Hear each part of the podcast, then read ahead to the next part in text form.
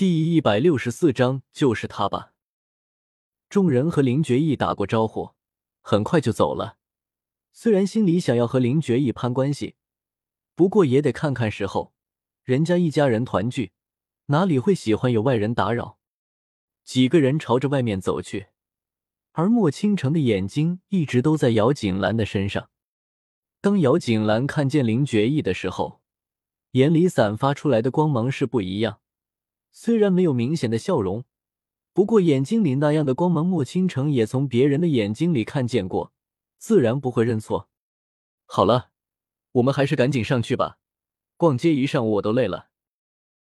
姚锦兰正和林觉义说话呢，听见林寒宁的话，不由得转头朝着他看了过去。他们从府里出来的时候已经不早了，然后就只去了珍宝阁。要说他还和别人吵了一架。可是，好似林寒宁从头到尾什么都没有做，就累了。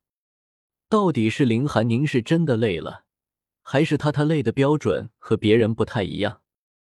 察觉到姚锦兰的目光，林寒宁对着他吐吐舌头，一副古灵精怪的模样。姚锦兰不觉失笑，也不揭穿他，拉着林觉义朝着包间走去。进了房间，林觉义靠窗的位置。而林寒宁则叫来小二点菜，我们要芥末鸭掌、麻辣蹄筋、五龙土猪、麻辣鹌鹑、芝麻鱼、素炒凤尾、油焖仙菇，再来个碧金粥、糖蒸酥栗、合欢汤。在吃的这一点上，林寒宁是不会客气的。平时在王府有王爷、王妃，还会克制一些；现在在外面又是姚锦兰和林觉义，自然会克制自己。即便冷漠如林觉义。在听见林寒宁要的这些东西之后，都从外面回头看了他一眼。我逛街逛累了，所以要多吃一些，下午才好征战江湖。面对林觉义异样的目光，林寒宁说的正义凛然：“你都不知道那个姚希雨有多么过分！明明珍宝阁是嫂子的娘亲的陪嫁铺子，嫂子过去拿东西都还得付账呢，结果他倒好。”居然一声招呼都不打的，就将陈家小姐带去铺子里白拿东西，见过不要脸的，也没有见过这么不要脸的。之前在铺子里一直都没有说话的韩宁郡主，这个时候说话就像是开了闸的洪水，想阻拦都阻拦不住。现在嫂子都已经是我们平南王府的世子妃了，居然还敢这么明着欺负她，还不知道以前在国公府的时候是怎么欺负她的呢？姚锦兰明显的可以看见，林寒宁每多说一句话，林觉义的脸色就难看一分。这些他比林寒宁更加的清楚，毕竟两个人第一次见面的时候，若不是他在场，姚锦兰还真的就要被那些人给欺负了。哥，你看嫂子都已经嫁到我们家来了，我们怎么能够看着她被别人欺负呢？林觉义沉默片刻。看了看一边没有说话的姚景兰，那么你想要怎么做？此话一出，林寒宁的眼睛就像是被点燃的蜡烛，立刻就亮了。当然是要给他报仇了。那个姚希瑜和陈立瑶不是喜欢拿别人的东西吗？那么我们就去他们家的铺子拿东西，也让他们享受享受那种滋味。以牙还牙的方式虽然不怎么高明，不怎么雅致，不过的确很痛快。姚锦兰看着林寒宁那张发光的小脸，无端的打了一个冷战，不是为自己，而是为陈家。估计他们若是真的这么做了，陈立瑶怕是得悔的肠子都青了吧？毕竟他们若是这么做，那么陈家的人肯定会知道，到那个时候陈立瑶所要承受的恶果才刚刚开始。而姚希瑜嘛，因为他也是姚国公府的人，倒是不好用这样方法对付他。林寒宁说着，眉头紧皱，似乎还真的在认真思考。而林觉义也不催促，只耐心的等着。那耐心的模样倒是少见。姚锦兰看着一脸较真儿的两个人，一脸苦笑不得。他这个受伤的正主都没有说什么，他们倒是着急起来了。不过虽然是这么想着，心里却感到浓浓的暖意。被人关心、紧张的感觉的确令人挺舒服的。好了，我的小郡主，陈立瑶爱怎么处理就怎么处理吧。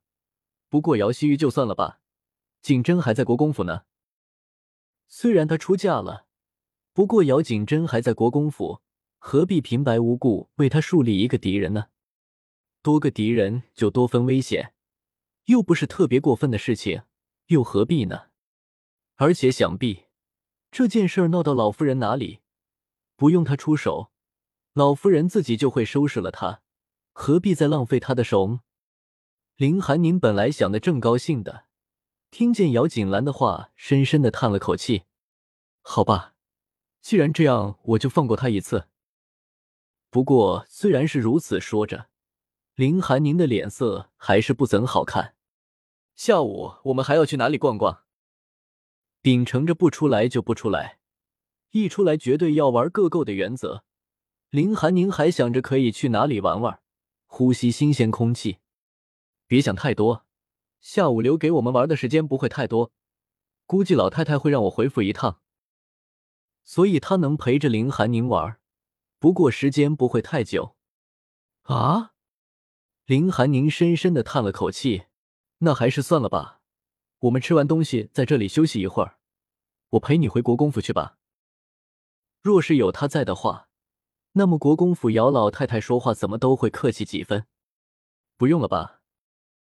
就这样吧。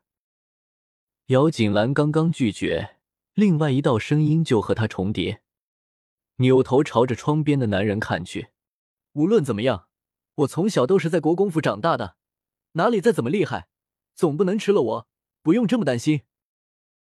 虽然知道林寒宁这么做是想要给他撑腰，不过林寒宁好不容易出来玩一次，他不想浪费他时间机会。可是，意外的向来对他都非常放心的林觉义，这次却拒绝了姚锦兰的提议。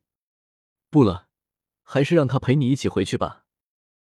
姚锦兰看着林觉义的眼睛，一时间有些失神，因为林觉义的眼睛里有着少见的执拗，就像是第一次一起遇到危险的时候，他因为他从山崖上落下去的时候就是这样的眼神，漆黑冰冷，却带着不容商量的执着。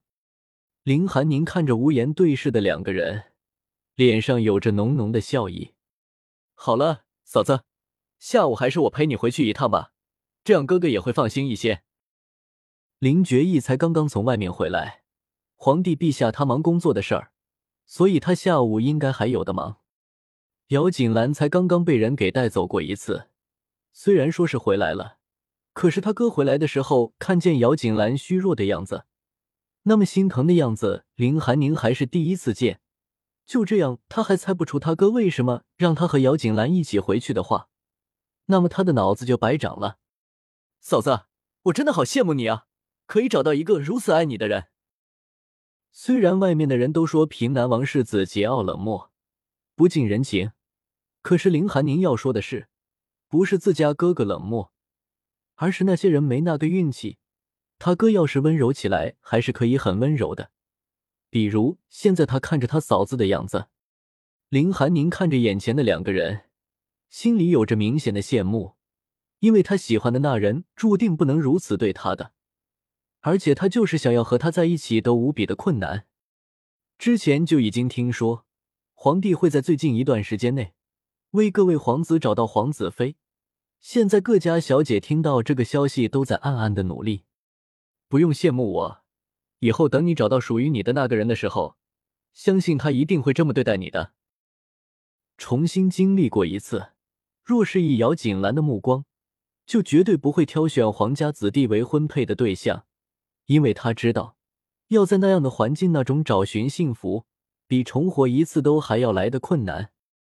而他，若不是林觉义的坚持，让他自己选，是绝对不会选择林觉义的。怎么了？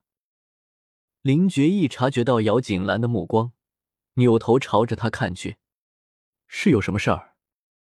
虽然是这么说着，可是林觉义的声音显得有些冰冷，好似刚刚他已经猜到他在想些什么。姚锦兰摇头：“没什么，没什么。要是有什么，难道要他直接告诉他？他若是可以选择的话，是绝对不会选择他的。估计不用想，他都会知道，他知道他内心的想法之后会是什么样的表情。林觉义不说话，一双漆黑的眼睛直直的盯着姚锦兰，一动不动，像是在欣赏或者研究什么绝世宝藏一般。姚锦兰被看得脸色发烫，林寒宁只在一边欣赏，顺便偷笑。林觉义，过来。几乎是在姚锦兰说话的同时，林觉义就说话了。两个人的声音重合，林觉义的声音不大，却更加的有穿透力。林寒宁听见，连忙看向姚锦兰：“嫂子，过去吧，你们可以当我不存在的。”说完，还真的闭上眼睛，转过身去了。姚锦兰感觉自己的脸更加发烫了。过来，那边林觉义不仅没有丝毫的收敛，反而再重复一次。不然，我就过去了。姚锦兰在房间里看了看，决定还是自己过去吧。刚刚走到林觉意的面前，就被他伸手拉了过去。姚锦兰心里有些慌乱。手刚要乱舞，林觉意的声音就在耳边响起：“将你给劫走的人就是他吧？”